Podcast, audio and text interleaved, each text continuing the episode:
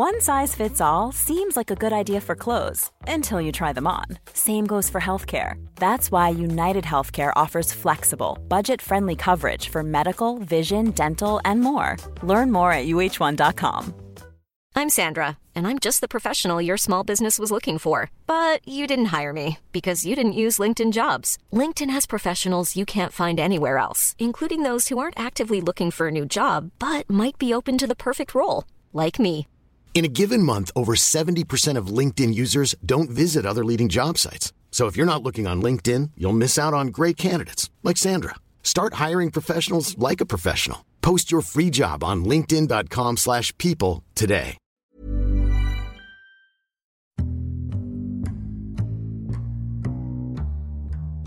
Welcome to The Insomnia Project.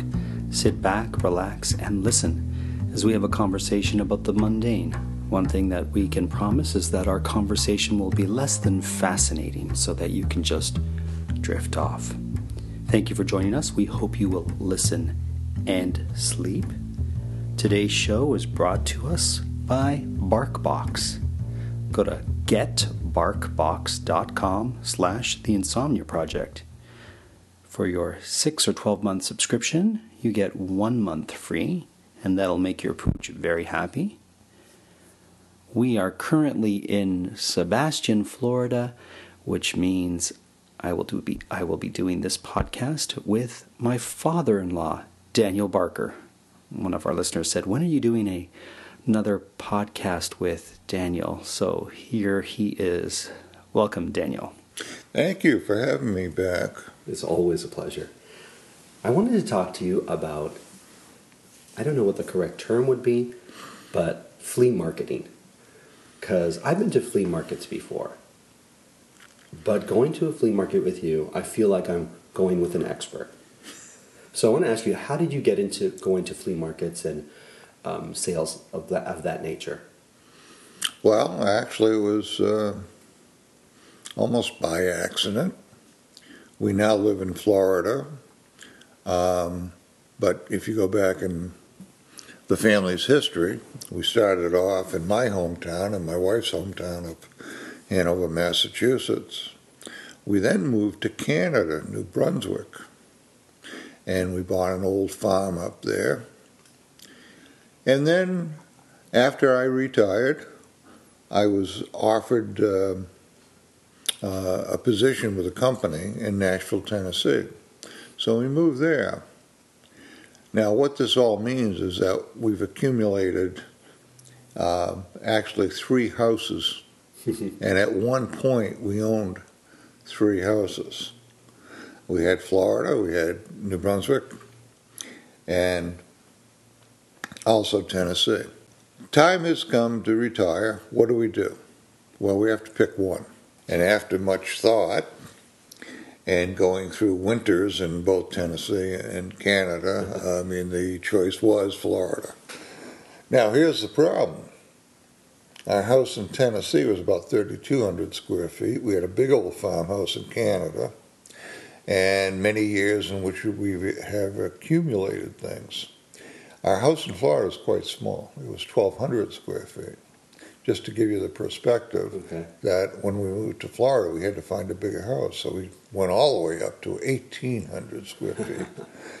By the time we moved all our belongings down here to Florida, we had no room in any of the rooms to move around.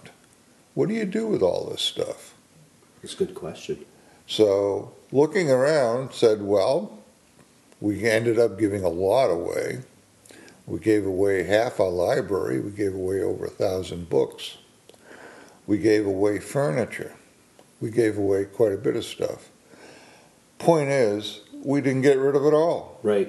What do we do with these collectibles and these these things we have accumulated? So, in this town, there was a very large flea market that they did once a, a month. I took a booth. This is Florida we're talking about. This is Florida. We're now in Florida only. We took a booth, and my wife and I set up, and we brought down everything we could think of, big and small. Well, we sold quite a bit. Okay. And I said, oh, well, this, this is good. We get money for it, and uh, we're getting rid of it. But as I was doing this, I did the following month, and then uh, it went on from there, where I was doing two or three flea markets a month. And what I realized is that people, you have different types of people. You have people that are collectors, you and they collect all sorts of things. And you have people that are uh, just looking for, let's say, good used furniture, uh, pots and pans, dishes, whatever. Everyday items. Everyday items. Because here in Florida, you get a lot of people, we call them snowbirds, that only come down during the winter months. And, and a snowbird is someone who lives in the northern part of the of North America, whether it be the United States or Canada, and winters in Florida or warmer climates. Exactly. Okay. Yeah. Um, so therefore, uh, I started looking around, and I realized there were certain things I liked. As an example, um, I've always had a very soft spot for Fiesta ware. Why? Because my grandparents had it, and oh. that brings back warm feelings. Sure.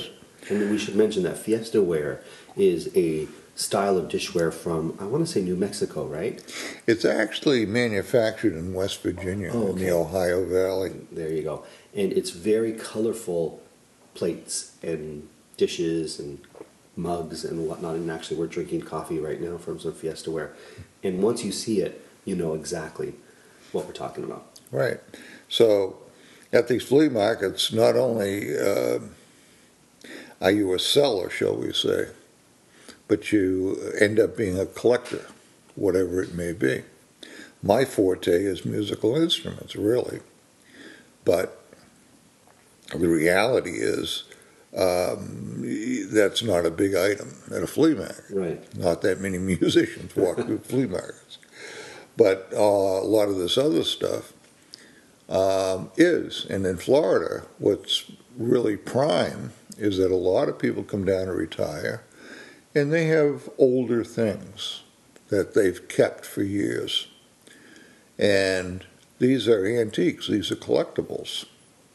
And they could be anything from radios to uh, fishing rods to lures, um, you name it, people collect it. I even had a woman buy a little statue from me, and she looked at it and says, oh, I collect manatees. Oh. And I looked at the statue, and I, and I thought it was a, a porpoise or a dolphin. Sure. But then I looked at her. I said, well, if she thinks it's a manatee, that's fine. It's a manatee. Yep. So most sellers are collectors, okay, in some sense. Um, you'll go to a flea market. Certain booths will, might just have jewelry, as an example. Sure. Certain booths may um, do nothing but... Uh, old antiques. I mean, I've even seen booths of people that do nothing but old lunch boxes. Right. Before we move forward, because I'm going to ask you some specific things on what one should do when they go to a flea market, how to look at the item that you're considering purchasing, I want to take a walk back. I understand that a lot of your perspective on items that one can find can come from your past when you worked at an auction house. I grew up in a town, and in the town we had a uh, this auction is Hanover gallery. This is Hanover, Mass. Name of the gentleman was Louis Cook, and he would hire us on weekends for the auctions, et cetera. And uh, I ended up uh, working after school, et cetera. But I learned a lot from the gentleman as to value of things, et cetera. I mean, the one rule is if you're going to buy something, make sure you like it. Okay. Never look at an antique as if it's an investment. I see. It can be quite disappointing. Sure. Uh, certain things lose over half the value, like a chipped plate or whatever, a piece of furniture that's uh, all marked up. Mm-hmm. uh, you really have to know what you're doing if you think you're investing. Uh, by the same token... You know, he taught me many things um, about how to read a customer, which may seem funny, but if you're doing an auction, you're trying to get a certain vibe going, shall we say. Sure. You want to get people to to buy things, to want to buy things. And so it's it's kind of a, uh, uh, a circus act, like a Barker out there, smell it. And you use that at a flea market on a one-on-one basis. I mean, if somebody comes up and looks at something, and maybe they walk away, and all of a sudden, half hour later, they're back, well, you know you have a customer. Right. You just got to figure out, you know, uh, what the price is going to eventually be, and that's something else people don't realize. At flea markets, most vendors expect you to come back with a proposal. If they have ten dollars on an item, they're expecting you're going to come back and say, well, you know, what's your lowest price? Or will you take seven for it? Will you, you know, sure. do it? And it's not insulting as long as it's done, you know, that way. Right. If you get somebody who comes up and says, oh, what a piece of junk that is, I wouldn't pay that, I don't, you know, I just walk away. I don't want to deal with them. Sure. It's not worth your time. Not worth uh, the aggravation. Sure. So at any rate, but as you get into this, and you get, uh, and when I say you get into this, it's it's that every once in a while, if I go to a flea market, I might just see that one item mm-hmm. that uh, either stands out or is different, or I know the value of it and they don't. Mm-hmm. Uh, you're looking at some uh, silver uh, ware up on that shelf yeah, there. Features, yeah. That I bought, uh, very, uh, uh, they were quite inexpensive. And I bought them at two different times. One once was actually in Connecticut and the other in Florida. Um, and they had no idea what they had. Wow. Uh, so you, you learn how to look for the marks on silver, as an example, silver. Sure. So uh, what would you look for? You see a silver mm-hmm. pitcher. The first thing you're going to do, I'm assuming, is turn it over and look for the mark that indicates that it's silver? Well, it depends where it is. Okay. If uh, I'm just going to get up from the table, walk sure. across the room and show you something. So Dan is just getting up from the table and he's walking across the room to get something. And the house has some well-appointed items that Dan has found from various flea markets. And now he has what looks like a toothpick holder? No, it's actually a... Um, A bar accessory. Oh, like a like a jigger. It looks yeah, like a jigger. A, for a short oh, yeah, and a half right. short. Okay. But look at the marks. Okay. They're and really you, small, and they seem to be almost indented into it. And it says smack. Is that right? Smatch? Oh, I can't even see that one. They're different marks. They yeah, don't. One looks like an upside down U. I don't know what one stands for. As an example, this is English. Right. First mark shows that it's English. Okay. The next mark shows you what part of England it was made. Oh, I see. Okay. The next one's going to show you the actual person or company that made it. Wow, so this is old silver. This, this is, is old silver. It's called coin silver, okay. which uh, means that they used to take old silver coins and melt them down to make such items. Wow. Yeah, it has four distinct... They're not engravings. They're almost like... Um, they're stamped, stamped in. Stamped, okay, yeah. yeah. Wow, fascinating. Now, I've had people come on to my booth. I might have a couple of pieces that look like silver but are only silver plate or sure. whatever. And I had one woman show up, pull out a uh, monocle, glass. Wow. And just went over every piece. Piece by piece. And she didn't buy anything because I didn't have anything, uh, you know. She knew what she was looking for, it sounds. Yeah, she was obviously a, a collector. And yet, that same day, I had a gentleman show up and buy all my silver plate. And I looked at him, and he looked at me, and he says, yes, I know. He said, it's it's worth what you have on it, but it's not real silver, it's plate. And I said, well, that's right. As long as you know that, I feel you know comfortable selling it to you.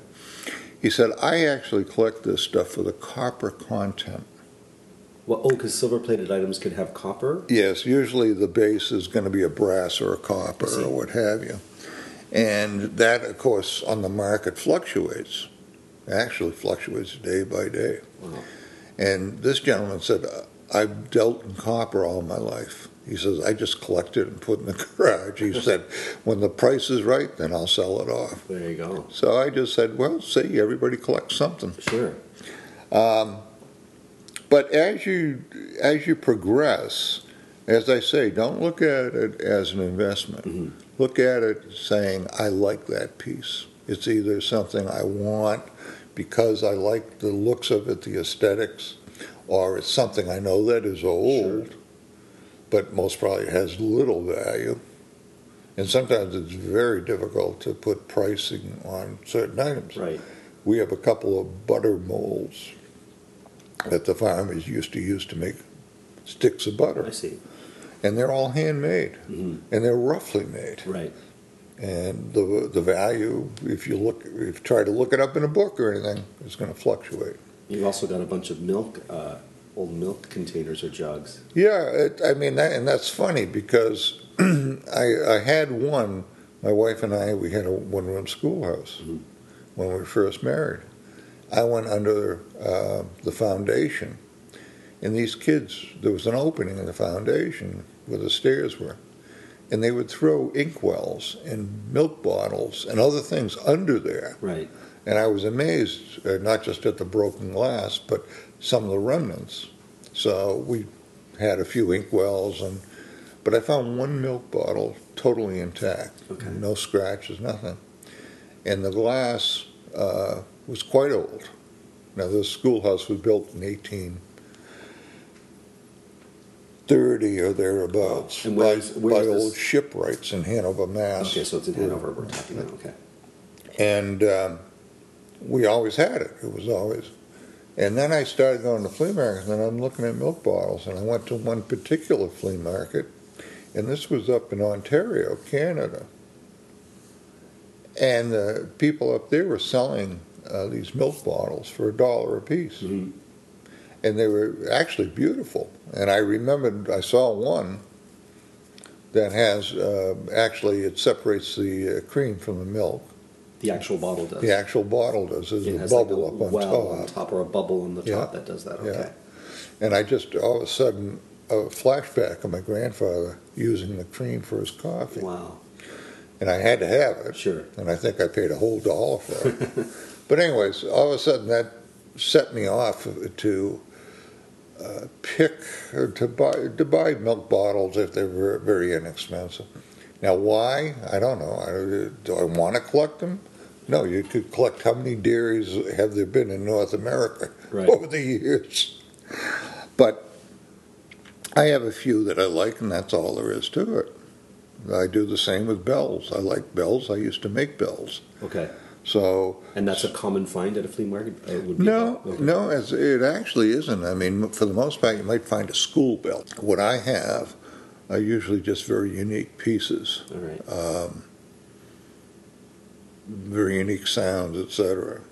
And they're always, I always collect just metal. I don't do glass or okay. ceramics or anything else. This is metal school bells, or yeah. metal bells you're talking metal about. Metal bells. Yeah. So let me let me ask you this: you've mentioned Fiesta ware, mm-hmm. you've mentioned bells, and you've mentioned milk mm-hmm. containers. What do you look for when you first see these items on a table? Well. Uh, there's, the vendors are t- do one of two things. They either price everything out right in front of you, so you know what they want, or they have no prices, which means you have to ask them. And if you're doing that, half of those folks are going to look at you and size you up. I see. Oh, you're so you're interested in my cup? Yes. Well, it's a very nice one. It's, it's English. It's whatever. You won't find too many like that. Uh, but I got to get ten dollars for it. Well, the cup isn't worth five, so you got to, you know, you have to understand. Now, you may use that as a beginning bargaining chip, that is, if somebody said that to me, I'd look at it and say, no, I, I couldn't give you five for it. It's not worth it to me. Right. And that immediately is going to put him in a bargaining mode. Or you'll just walk away, which is fine also. And you mentioned that the etiquette at a flea market is such that if you're respectful with how you negotiate, mm-hmm. it's perfectly fine. Yes. Uh, too many people, uh, or I shouldn't say too many, but many people think they know going to a flea market that it's going to be all um, bargaining, you know, low end, you know, get it down to the lowest possible price. The problem there is you're, you're getting, uh, you've already started a confrontation. Right. And you don't want that. No. Neither side does.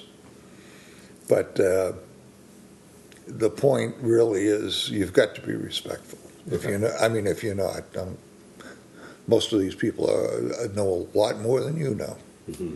So you can come off as, as, uh, as... Uh, arrogant, disrespectful. Yeah, you know, even the, even if you're trying to pretend that you know something, they're going to pick up on it immediately. They've been around a long time. Now, flea markets are fun, and there's an entertainment value to going to one. Sure. And if you've never been to one, you really should walk around a good-sized one just so you get the lay of the land and see what people do. Dan, what are some of the best finds you have found at a flea market? Well, I grew up uh, learning how to play drums, and I played drums in a few groups. And one day, there was a very small flea market um, at a church, local church. And I went just to walk and peruse it. And as soon as I walked into the area, there was a booth. And there was an old snare drum sitting there. Now, a lot of people get fooled by musical instruments. They think all musical instruments are expensive and sure, worth the money. But this particular one, I looked at it, and I knew exactly what it was. It was a drum made nineteen between nineteen thirty-eight and nineteen thirty-nine. The name of the company was W F L, which stood for William Ludwig, who founded a company before that called Ludwig Drums, but they had sold out to Con Enterprises, a very large corporation. And when I saw it, I said, you know, I I really got to get that drum. I want that. And I went up to it, the patina on it, it looked like it had been stored for ages in an attic or someplace. And I asked the man, I said, what do you want for that? He said, sixty-five. Well, I knew I was going to buy it at that point. I said, well, we started talking, and I offered him fifty. He took it. Um, so I just had to look the drum up as soon as I got home and realized it was worth four hundred dollars on the open market. Oh, wow. And so, do you still have that drum? Absolutely. And I'm sure that when I die, my, my kids are going to have to do something with it. But I, I'm not going to give it up. And, uh, you know, there are other things that don't have to be worth a lot of money for you to like. Mm-hmm. In fact, there are things, I don't even know what they are, but just looking at the quality of them, I, I bought them. Like, such as? I have here an example. And I don't know what they are. Oh, man. They're heavy. They are very heavy, yeah. And they're machined out of one piece of metal. Oh, wow. They're very fine machinery. And they have on there a name, which is Airflex. And if you look up Airflex, you'll see they're a high-end manufacturer. Um, they provide parts for everything from cars to uh, NASA to whatever.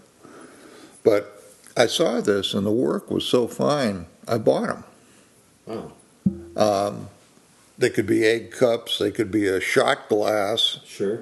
But as you say, they're quite heavy. I don't believe they're an item that they actually manufactured for sale. I think it might have been a promo item, maybe okay, at a trade show or something, you know, giving out samples. But this was sitting at the uh, on the flea market on the corner of a table. And I just, I don't know, I just bought them. And how much did you pay for them? Oh, well, I mean, I paid big money for those. I paid twenty-five cents a piece. Oh, wow, so there you go.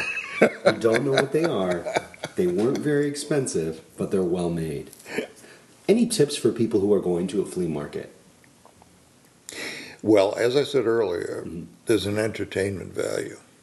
if you go there to have a nice little stroll, see some items that you're just not going to see every day. Right. And you're going to see a lot of commonplace items. One of the favorite uh, sayings, if you listen to the people walking through, you'll see something and they'll say, oh, my mother had one of those. Right. I wonder what it's worth. Sure. Go over and say, wow, I should have kept it. I just said that. Actually, we were at the flea market a couple of days ago. What about advice for people who are gonna who are considering opening up a booth at a flea market? Well, what you should do, you should, if you really want to be involved that way, you should have a certain expertise on goods, uh, certain goods. Uh, you don't have to be an expert on antiques. You don't have to be an expert in any one area. But do what you like. Um, you're going to learn a lot. Mm-hmm. um, I have a certain expertise, and I went to a flea market once, and somebody had some, a, a pile of silver flatware, and it was obvious that it was just in the corner. Mm-hmm. And I realized, well, these people don't they they don't really deal with this. They just brought it along maybe to get rid of it or sell it. Sure. So I went through it, and I didn't see any silver marks. I didn't see anything that uh, that tipped me off that there was something special. And the lady comes over and starts talking to me, and I, I said, well, you know, she said, will you give me X amount for the box? And I said, I'm sorry, I wouldn't give you half of that. And so that engaged us in a conversation, and she said, honestly, I don't know anything about this stuff. Right. You know, I got it out of a house or something. That, right. And I said, well, you know, you've got flatware, I mean, and I went through the whole box with her, and there was a, a maybe a sugar bowl and a creamer. Right. And I said, now, that's worth something. It's got a very nice Art Deco type design to it. It's a bit unusual. So at any rate, um, if you're going to do that, if you have a hobby, maybe you have a hobby, it doesn't matter what the hobby is. It could be archery, it could be... Um, Well, I've, I've seen, uh, especially here in Florida, people that uh, do what they call treasure hunting. Okay. They get their scuba gear on, they go down, they'll pick up old Coke bottles on the bottom of the bay. Uh, uh, one gentleman uh, did find some uh, old treasure, some old coins. Uh, and he also found a cannon. A cannon? A cannon. Wow. And so he picked it up. Um, He was able to get it to the surface and brought it to the flea market and everything, and that's a heck of a conversation starter. I bet. It, it certainly would draw you to the gentleman's booth. Yeah, and I mean, now that's, that's he wasn't necessarily an expert in anything, but he just liked doing it. Right. Uh, and there's just so much more. I've, I've seen a lot of crafts people make art out of, uh, out of uh, local plants and, right. and, and what have you. Some painters or whatever. Sure. Yeah. So there's there's a whole slew of things. I mean, it just may be you're like me. You end up with so much stuff, and that's what we say. It's stuff. That's all it is. Right. Okay. And there's no reason to hold on to it for the next generation because they don't have any interest in it. Sure. So what are you going to do? Burden them down? And here you got to get rid of it eventually. And, whatever. And in your case, the answer was the flea market. The flea market. There you go. Well, Dan, I want to thank you once again for being on our podcast. Um, this was certainly an enlightening episode on flea markets.